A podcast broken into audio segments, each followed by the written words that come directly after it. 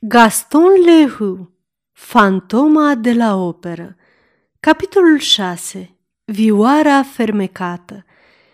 Cristin Daie, victimă a intrigilor despre care vom vorbi mai târziu, nu reedită imediat la operă triumful din faimoasa seară de gală. Totuși, de atunci, ea a mai avut ocazia să se facă auzită în oraș, la ducesa de Zurich, unde a cântat cele mai frumoase bucăți din repertoriul său. Și iată cum o elogiază, în articolul său, marele critic XYZ care se găsea printre invitații de onoare ai ducesei. Când o auzim în Hamlet, ne întrebăm dacă nu cumva Shakespeare însuși a venit din câmpiile Elize pentru a o face să recite Ofelia – E adevărat că atunci când ea își pune diadema de stele a reginei nopții, până și Mozart trebuie să-și părăsească lăcașul etern pentru a veni să o asculte. Dar nu, el nu trebuie să se deranjeze, căci vocea înaltă și patetică a minunatei interpretări a flautului fermecat va veni să-l găsească în ceruri, pe care le va învinge cu siguranță – la fel cum a reușit să treacă fără efort de la coliba din satul Scotelov la palatul de aur și marmură ridicat de domnul Garnier. Dar, după serata dată de ducesa de Zurich, Cristin nu mai cântă în societate. Adevărul este că, în acea perioadă, ea refuză orice invitație și orice onorariu – fără a oferi vreun pretext plauzibil, ea refuză să apară la o serbare de binefacere la care promisese inițial că își va da concursul. Acționa ca și cum n-ar fi fost stăpână pe soarta ei, ca și cum i-ar fi fost frică de un nou triumf. Îi era cunoscut că, pentru a-i face plăcere fratelui său, Filip de Chany, făcuse mari demersuri în favoarea ei pe lângă domnul Richard. Îi scrise pentru a-i mulțumi și a-l ruga să nu le mai vorbească directorilor de ea. Care puteau fi atunci motivele unei atât de ciudate purtări? Unii pretindeau că era vorba de un nemărginit orgoliu, alții au văzut aici o sfântă modestie, dar nimeni nu este atât de modest când lucrează în teatru. Într-adevăr, nu știu dacă n-ar trebui să scriu pur și simplu acest cuvânt. Spaimă. Da, cred într-adevăr că Cristin Daie se temea de ceea ce îi se întâmplase și că ea era de fapt la fel de uluită ca și cei din jurul ei. Uluită? Să fim serioși. Am aici o scrisoare a Cristinei, din colecția persanului, care face referire la evenimentele din acea perioadă. Ei bine, după ce am recitit-o, a scrie că Cristin nu era deloc uluită și nici speriată de triumful ei, ci mai degrabă îngrozită. Da, da, îngrozită. Nu mă mai recunosc atunci când cânt, scrie ea. Sărmana, inocenta, dulcea copilă, ea nu se mai arăta nicăieri și vicontele de Chani încerca în van să iasă în cale. Îi scrisese pentru a-i cere permisiunea de a face o vizită și își pierduse orice speranță de a mai primi un răspuns, când, într-o dimineață, primi de la ea următorul bilet. Domnule, nu l-am uitat de fel pe copilul care s-a dus să-mi caute șarfa în mare. Nu mă pot opri de a vă scrie acest lucru astăzi, când plec la Pero, obligată de o sfântă datorie. Mâine este comemorarea morții sărmanului meu tată, pe care l-ați cunoscut și care vă iubea mult. Este mormântat împreună cu vioara sa, acolo, în cimitirul ce înconjoară mica biserică, la poalele colinei unde noi, copiii fiind, ne-am jucat de atâtea ori, la marginea acelui drum unde, puțin mai târziu, ne-am spus adio pentru ultima oară. Când primi acest bilet de la Cristin Daie, vicontele de Chani luă mersul trenurilor, se îmbrăcă în grabă, scrise câteva rânduri către fratele său, trimițându-i-le prin valet și se aruncă într-o trăsură care îl depuse pe peronul gării Montparnasse prea târziu de altfel ca să mai poată prinde trenul de dimineață pe care conta. Raul petrecu o zi posomorâtă și pofta de viață nu-i reveni decât seara, când se văzu instalat în vagon. Tot timpul drumului reciti biletul Cristinei și îi inspiră parfumul. Își reînvie dulcea imagine a anilor copilăriei. Petrecu pe tren o noapte îngrozitoare, într-un vis agitat care avea ca început și sfârșit pe Cristin Daie. Întunericul pornise să se destrame când coborâ la La Nino. Fugi la poștalionul ce mergea spre Pero Jirec. Era singurul călător. Îl chestionă pe vizitiu și află că, în seara din ajun, o tânără ce avea aerul unei parizience coborâse la Pero și noptase la hanul apus de soare. Nu putea fi decât Cristin, care venise singură. Raul lăsă să-i scape un ofta greu. Putea în sfârșit să-i vorbească Cristinei în liniște. O iubea până la sufocare. Acest copil mare, ce făcuse în conjurul pământului, era curat ca o fecioară care n-a părăsit niciodată casa părintească. Pe măsură ce se apropia de ea, își amintea cu devoțiune de povestea acestei micuțe cântărețe suedeze. Multe detalii sunt încă neștiute de public. Era odată, într-un târg ușor din preajma Upsalei, un țăran ce trăia împreună cu familia, cultivând pământul în timpul săptămânii și cântând în strană duminica. Acest țăran avea o fetiță pe care, cu mult înainte ca ea să știe a citi, o învățase să descifreze alfabetul muzical. Bătrânul da ei era, fără ca el să-și poată da seama, un mare muzician. Cânta la vioară și era considerat cel mai bun lăutar din toată Scandinavia. Renumele său se întindea până departe și oamenii i se adresau întotdeauna numai lui pentru a stârni perechile la dans, la anunți și la petreceri. Mama Daie, bolnavă, muri atunci când Cristin intră în cel de-al șaselea an de viață. Imediat tatăl, care nu-și iubea decât copilul și muzica, vându peticul de pământ și plecă la Uppsala să cucerească gloria. Acolo însă nu găsi decât mizerie. Se reîntoarse atunci la țară și cu treierând bâlciurile, scârțâia din vioară melodiile sale scandinave, în timp ce copilul, care nu-l părăsea niciodată, îl asculta extaziat sau îl acompania cu vocea. Într-o zi, la bâlciul din limbii, profesorul Valerius îi auzi pe amândoi și îi luă cu el la Göteborg. Pretindea că tatăl ar fi cel mai mare violonist din lume și că fica lui ar avea stofă de mare cântăreață.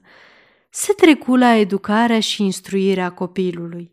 Peste tot, acesta uimea prin frumusețea, grația și setea sa de cunoaștere. Progresele sale erau foarte rapide. Tocmai în vremea aceea, profesorul Valerius și soția sa trebuiră să se mute în Franța. Ei îi luară și pe Daie și Cristin. Doamna Valerius a tratat-o pe Cristin ca pe propria fiică. Cât despre tatăl Daie, începuse să se stingă din pricina nostalgiei după locurile natale. La Paris nu ieșea niciodată din casă. Trăia într-un fel de vis pe care și-l întreținea cu ajutorul viorii. Ore întregi se închidea în cameră împreună cu copila și era auzit cântând în surdină la vioară. Câteodată, doamna Valerius venea să-i asculte în spatele ușii, scotea un suspin adânc, își ștergea o lacrimă și pleca în vârful picioarelor. Și ea avea nostalgia cerului scandinav – Tatăl Daie părea că nu se întremează decât vara, când toată familia pleca în vacanță la Perog Gurec, într-un colțișor al Bretaniei, ce era pe atunci aproape necunoscut parizienilor. Îi plăcea mult marea. Acolo ea găsea că are aceeași culoare cu cea de acasă și foarte des, pe plajă, cânta ariile cele mai tânguitoare și pretindea că marea se liniștește pentru a-l asculta. Și apoi o implorase atât de multe ori pe doamna Valerius încât aceasta acceptase acest nou capriciu al bătrânului lăutar. În perioada iertărilor, a petrecerilor săte și a dansurilor, pleca cu vioara cum o mai făcuse și avea dreptul de a-și lua și fata cu el timp de opt zile. Nu te mai săturai ascultându-i. Revărsau, pentru un an întreg, armonia în cele mai mici cătune.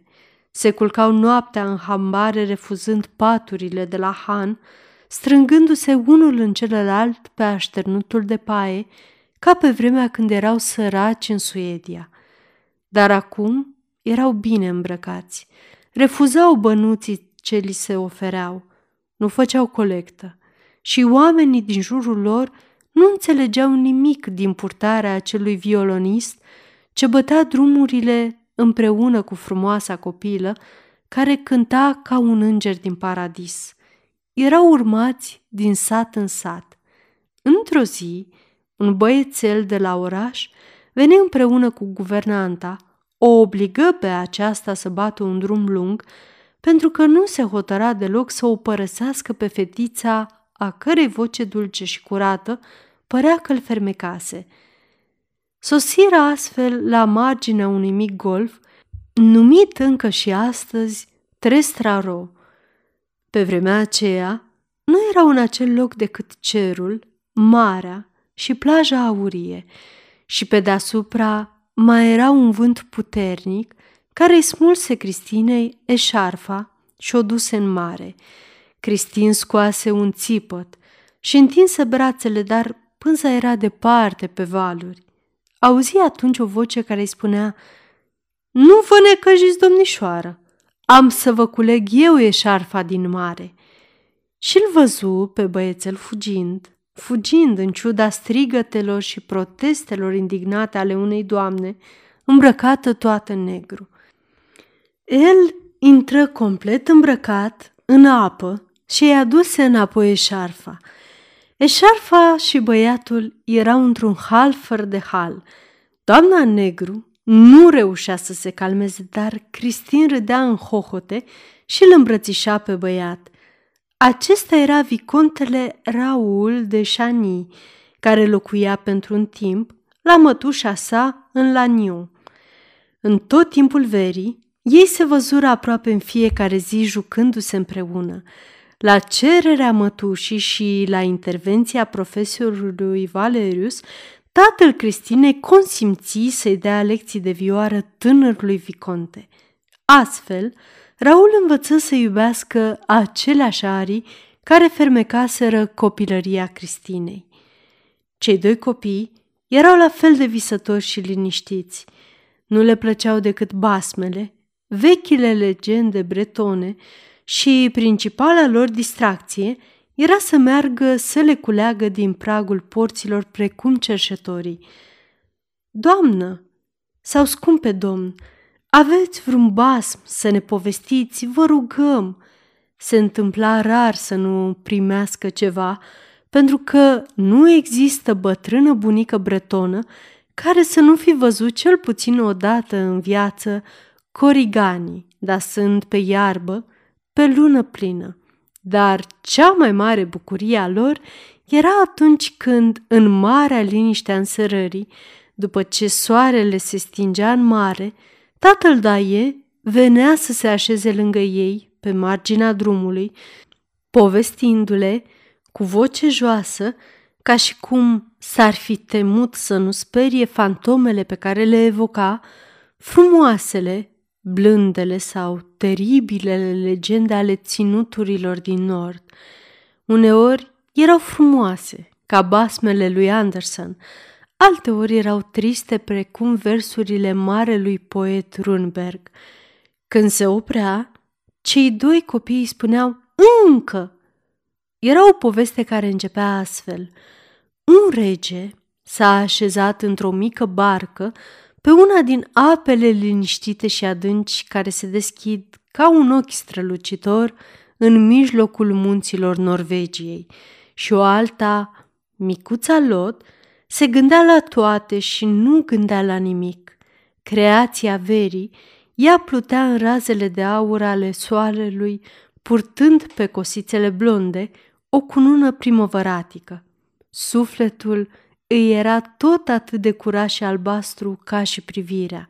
Ea își alinta mama, îi era credincioasă popușii, avea mare grijă de rochițe, de pantofiorii săi roșii și de vioara sa, dar îi plăcea mai mult decât orice să adoarmă ascultându-l pe îngerul muzicii. În timp ce bătrânul le povestea toate acestea, Raul privea ochii albaștri și părul auriu al Cristinei, iar Cristin se gândea că micuța Lot era norocoasă, pentru că, adormind, îl auzea pe îngerul muzicii. Nu exista nicio poveste a lui Moșdae în care să nu apară îngerul muzicii și copiii îi puneau la nesfârșit întrebări despre el. Moșdae susținea că toți marii muzicieni, toți marii artiști au primit, cel puțin o dată în viață, vizita îngerului. Acesta se apleacă uneori asupra leagănului lor, așa cum i s-a întâmplat și micuței Lot. Și astfel apar acele mici genii care la șase ani cântă la vioară mai bine decât un om de 50 de ani, ceea ce este, trebuie să recunoașteți, pur și simplu extraordinar. Uneori îngerul vine mult mai târziu, atunci când copiii sunt neascultători, nu vor să învețe și își neglijează lecțiile de muzică.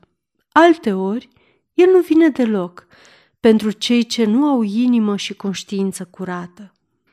Îngerul nu poate fi văzut niciodată, dar el se face auzit celor aleși, mai ales în clipele când aceștia se așteaptă cel mai puțin, când sunt triști și descurajați. Atunci, ei aud o muzică celestă, o voce divină de care își vor aminti toată viața. Cei care au fost vizitați de îngeri rămân împătimiți.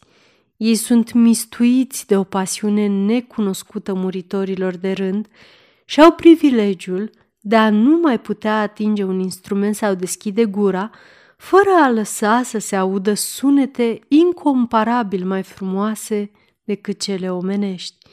Oamenii care nu știu că aceștia au fost vizitați de îngeri spun că sunt genii. Micuța Cristin își întreba tatăl dacă el a auzit îngerul, dar moșta e clătina trist din cap. Apoi, privindu-și copila cu ochi strălucitori, spunea Tu, copila mea, îl vei auzi într-o zi. Când voi ajunge în ceruri, am să ți-l trimit, îți promit asta.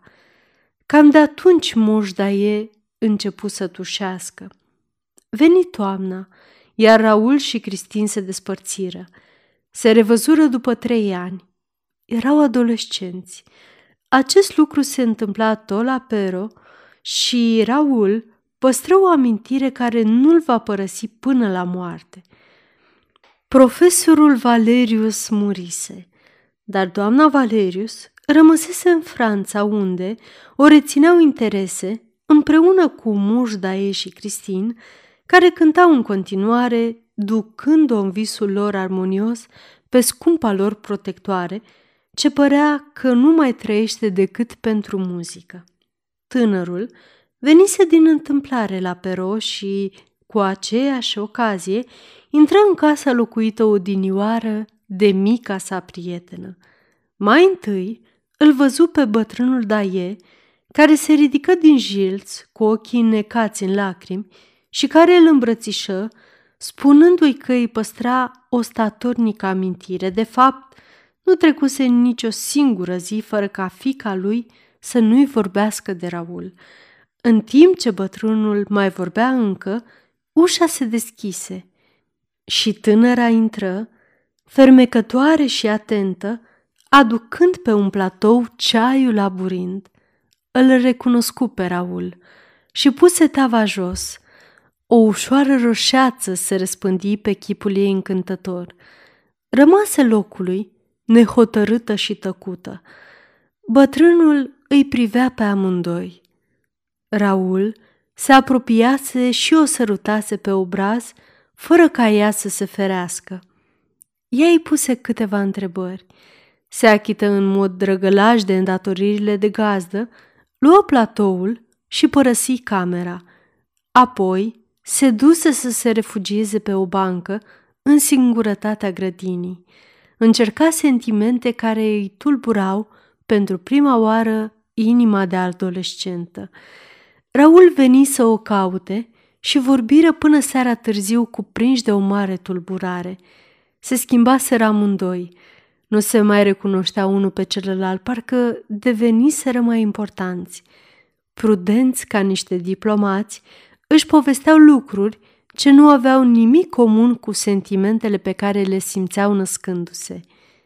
Când s-au despărțit, la marginea drumului, Raul îi spusese Cristinei, sărutându-i elegant mâna tremurătoare, Domnișoară, nu am să vă uit niciodată. Raul plecase, regretând aceste cuvinte îndrăznețe deoarece știa că Cristinda e nu va putea niciodată să devină soția vicontelui de Shani. Cât despre Cristin, ea se dusese la tatăl ei și îi spusese Nu găsești că Raul nu mai e atât de drăguț ca altădată? Nu mai place. Și încercă să nu se mai gândească la el. Reuși destul de greu acest lucru, dedicându-se în întregime artei sale și ocupându-și astfel tot timpul. Progresele ei deveneau uimitoare. Cei care o ascultau pretindeau că va fi cea mai mare cântăreață din lume. Între timp, moșda ei muri și ea păru că și-a pierdut, odată cu tatăl, și vocea, și sufletul, și geniul. Îi rămăsese însă destul din toate acestea pentru a intra la conservator. Aici nu se remarcă în niciun fel. Absolvi clasele fără entuziasm și câștigă un premiu numai pentru a-i face o plăcere bătrânei doamne Valerius, cu care continua să locuiască. Când Raul o văzu prima oară pe Cristin la operă, fu subjugat de frumusețea acesteia, evocându-și dulcile imagini de altădată, dar, mai degrabă, mirat de latura negativă a artei sale. Părea detașată de toate. Reveni să o asculte. O urmări în culise. O așteptă în spatele unui decor, încercând să-i atragă atenția. De mai multe ori o însoți până la ușa cabinei, dar Cristin nu-l vedea. Părea de altfel să nu vadă pe nimeni. Era toată numai nepăsare – Raul suferi căci fata era mai frumoasă acum, dar timid, nu îndrăzni să-și recunoască dragostea. Apoi venise lovitura de teatru din seara de gală. Cerul se deschisese și o voce de înger se făcuse auzită pe pământ spre încântarea oamenilor și spre bucuria inimii lui. Și apoi Apoi mai fusese și acea voce de bărbat din spatele ușii. Trebuie să mă iubești. Și în cabină nimeni. De ce râsese atunci când i-a spus, în momentul în care ea deschidea ochii, eu sunt copilul care va culese șarfa din mare. De ce nu-l recunoscuse? De ce acum îi scrisese? O, drumul acesta era atât de lung, lung, Iată troița de la răscruce, iată câmpia pustie, iarba înghețată, peisajul nemișcat sub un cer alb. Geamurile zornăiau asurzindu-l. Ce zgomot făcea diligența și ce încet mergea, recunoscu colibele, țarcurile, povârnișurile, pomii de pe marginea drumului. Iată ultima cotitură a șoselei. Urmează coborârea și acolo va fi marea, micul golf din Pero. Deci, ea a înoptat la hanul apus de soare, păi nici nu mai e altul și apoi e foarte bine la han. Își aduse aminte că odinioară se spuneau povești frumoase acolo. Cum îi bate inima! Ce va spune când o să-l vadă? Prima persoană pe care o întâlni atunci când intră în vechea sală afumată a hanului a fost Maica Atricard. Aceasta îl recunoscu, îl salută și îl întrebă ce vânt îl aduce pe acolo. Raul îi răspunse că a venit cu afaceri la Lanio și ținuse să treacă și pe la ea pentru a-i spune bună ziua. Ea vrut să-i servească prânzul, dar el spuse mai târziu. Părea că așteaptă ceva sau pe cineva. Ușa se deschise și Raul sări în picioare. Nu s-a înșelat. Era ea. Vrut să-i vorbească, dar căzu la loc pe scaun. Cristin rămase în fața lui surâzătoare și nici de cum mirată. Chipul îi era proaspăt și trandafiriu. Fără îndoială era tulburată, fiindcă mersese prea repede. Pieptul ce cuprindea inima curată îi tresalta încetișor. Ochii, oglinzi de azur ca niște lacuri ce visează imobile, acolo sus, în nordul lumii, reflectau imaginea sufletului său inocent. Haina de blană întredeschisă lăsa să-i se zărească talia subțire și linia armonioasă a corpului tânăr și plin de grație. Se priviră îndelung. Maica Tricar surâse și, discretă, dispăru. În sfârșit, Cristin vorbi. Ai venit. Și asta nu mă miră. Aveam presimțirea că o să te găsesc aici la Han, după liturghie. Cineva mi-a spus acest lucru acolo, da. Sosirea ta mi-a fost anunțată. Cine a făcut asta?" întrebă Rabul, luând în mâinile sale micuțele mâini ale Cristinei, pe care ea nu le retrase. Sărmanul meu tată, care este mort. Apoi, Raul întrebă, Și tatăl tău nu ți-a spus, Cristin, că te iubesc și nu pot trăi fără tine?" Cristin roșii până în vârful urechilor și întoarse capul – spuse cu o voce tremurătoare. Pe mine? Ai nebunit, prietene!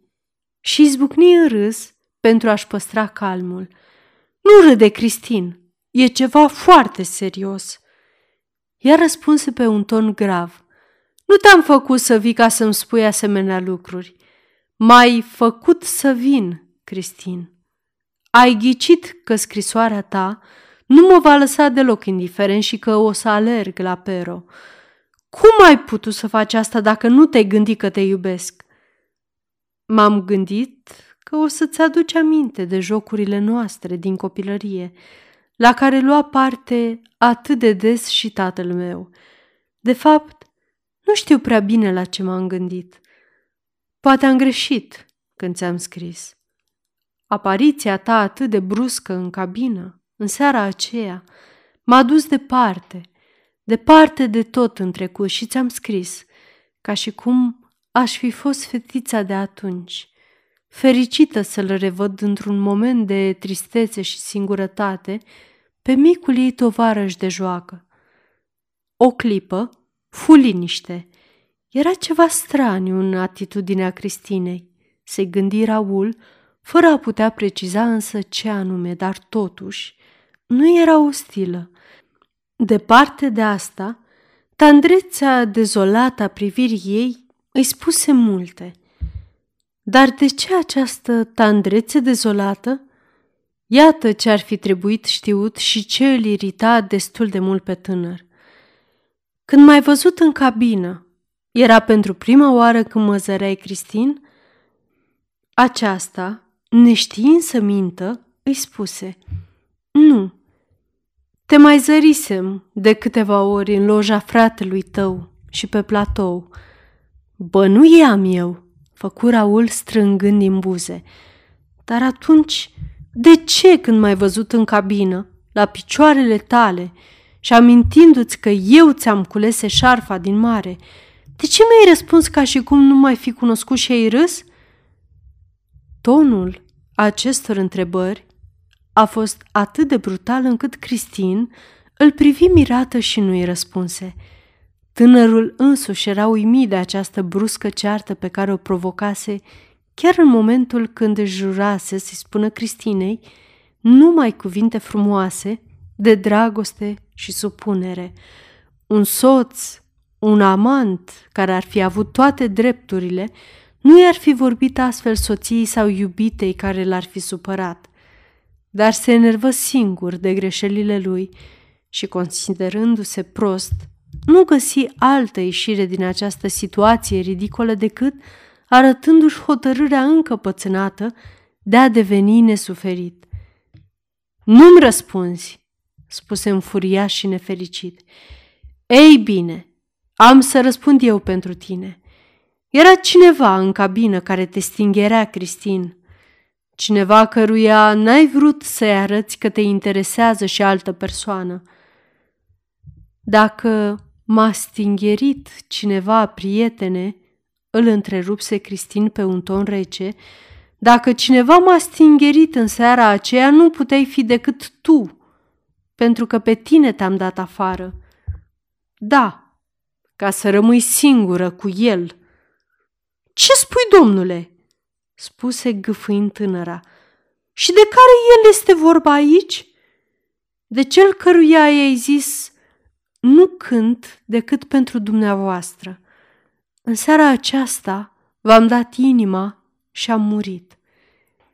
Cristin îl prinse de braț pe Raul și îl strânse cu o putere nebănuită la o ființă atât de delicată. Ascultai deci în spatele ușii? Da, pentru că te iubesc și am auzit totul. Ce ai auzit?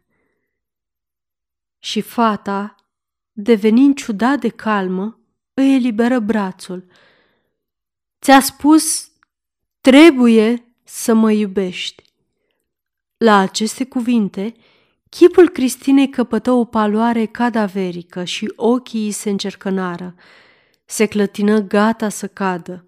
Raul se repezi cu mâinile întinse, dar, învingându-și slăbiciunea, Cristin spuse pe un ton jos, cu o voce aproape sfâșiată – Spune, mai spune tot ce ai auzit. Raul o privi, ezită, neînțelegând nimic din ce se petrece. Dar spune odată! Vezi bine că mă ucizi. Am auzit ce ți-a răspuns atunci când i-ai spus că i-ai oferit inima.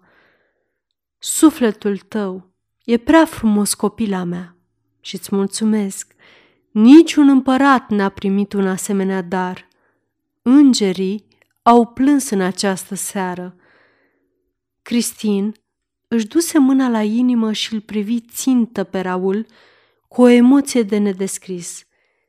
Privirea îi era atât de ascuțită, de intensă ca a unei nebune, încât Raul se îngrozi. Dar apoi ochii Cristine se umeziră și pe obrajii ei de fildeș căzură două lacrimi grele ca două perle. Cristin! Raul! Tânărul încercă să o prindă în brațe, dar ea îi scăpă și fugi din cameră într-o mare tulburare. În timp ce Cristin se închisese în camera ei, Raul își făcea mii de reproșuri din cauza brutalității sale, dar pe de altă parte, gelozia îi revenea făcând să-i clocotească sângele în vine, pentru că dacă tânăra se arătase atât de tulburată de faptul că secretul îi fusese descoperit, însemna că lucrul era foarte important. Sigur, în ciuda celor întâmplate, Raul nu se îndoia de fel de nevinovăția Cristinei. Știa că ea are reputația de fată cu minte și nu era atât de neștiutor încât să creadă că o artistă nu se găsea uneori în situația de a fi obligată să asculte cuvinte de dragoste. Ea răspunsese politicos atunci când afirmase că și-a dăruit inima, dar, evident, nu era vorba decât de cântec și muzică. Evident, atunci de unde tulburarea ei de adinaur, Doamne? Ce nefericit era Raul! Și dacă l-ar fi putut prinde pe bărbatul acela, vocea aceea de bărbat, i-ar fi cerut ele explicații precise, dar de ce fugise Cristin? De ce nu venea odată? Refuză să mănânce. Era atât de amărât și durerea îi era atât de mare văzând că timpul se scurge departe de tânăra suedeză. Toate aceste ore pe care le sperase atât de dulci. De ce nu venea să viziteze cu el locurile în care aveau atâtea amintiri comune? Și apoi, de vreme ce părea că nu mai are ce face la Pero și, de fapt, nu făcea nimic, de ce nu pleca înapoi la Paris? Aflase că, de dimineață, Cristin plătise o slujbă pentru odihna sufletului părintelui ei și că petrecuse mai multe ore rugându-se în mica biserică și la mormântul bătrânului lăutar. Trist, descurajat, Raul se îndreptă spre cimitirul din jurul bisericii. Deschise poarta, rătăci singur printre morminte, încercând să descifreze inscripțiile în căutarea mormântului. Ajuns în spatele absidei, îl recunoscu. O mulțime de flori suspinau parcă pe granitul pietrei funerare, revărsându-se până pe albul zăpezii. Ele îmbălsămau pe de întregul acel colțișor de iarnă bretonă. Erau minunații trandafiri roșii ce păreau să fie îmbobocit atunci din zăpadă. Era un strop de viață în lumea morților, căci moartea era acolo la ea acasă, revărsându-se și ea din pământul care și aruncase afară prea plinul de schelete. Sute de oase și cranii fuseseră îngrămădite lângă zidul bisericii, ținute doar cu o plasă subțire de sârmă, ce lăsa la vedere întregul edificiu macabru. Craniile, puse unele peste altele, aliniate precum cărămizile, consolidate din loc în loc cu oase albite de vreme, păreau a forma primul rând de pietre pe care se construiseră pereții sacristiei. Ușa acesteia se deschidea în mijlocul osoarului, așa cum se întâmplă la multe biserici bretone vechi. Raul se rugă pentru Cristin, apoi, profund impresionat de aceste guri etern rânjite ale cranilor, ieși din cimitir, urcă mica pantă și se așeză pe marginea landei ce domina marea. Vântul sufla cu putere pe plajă, parcă lătrând la sărăcăcioasa și timida limpezime a zilei. Aceasta cedă, fugi și rămase doar ca o dungă lividă la orizont. Atunci vântul încetă. Venise seara. Raul era înconjurat de umbre înghețate, dar nu simțea frigul. Gândurile îi rătăceau deasupra câmpiei pustii și dezolante, într-o amintire. Venea des aici, chiar în locul acela, la căderea nopții, împreună cu micuța Cristin, pentru a vedea vârcolacii chiar în momentul când răsare luna. În ceea ce îl privește, el nu văzuse niciodată vreunul, deși avea ochii ageri. Cristin, în schimb, care era puțin mioapă, pretindea că văzuse mulți. Surâse la această idee, apoi tresări deodată. O umbră, o umbră anume, apăruse acolo, fără ca el să-și dea seama și fără să se audă nici cel mai mic zgomot. O umbră în dreapta lui care îi spuse Crezi că astă seară or să apară vârcolacii? Era Cristin. Vru să-i vorbească, dar ea îi acoperi gura cu o mână înmănușată. Ascultă, Raul, m-am hotărât. M-am hotărât să-ți mărturisesc un lucru grav. Un lucru foarte grav. Despre ce lucru extrem de grav era vorba? Oare Cristin avea curajul să-i mărturisească totul prietenului său, Raul? Cine era misterioasa fantomă de la operă? Vom descoperi împreună, urmând indicațiile din pagina cărțiaudio.eu, Fantoma de la operă, descărcând următoarele capitole, vom pătrunde împreună într-o lume plină de mister și situații de neprevăzut. Audiție plăcută îți doresc în continuare.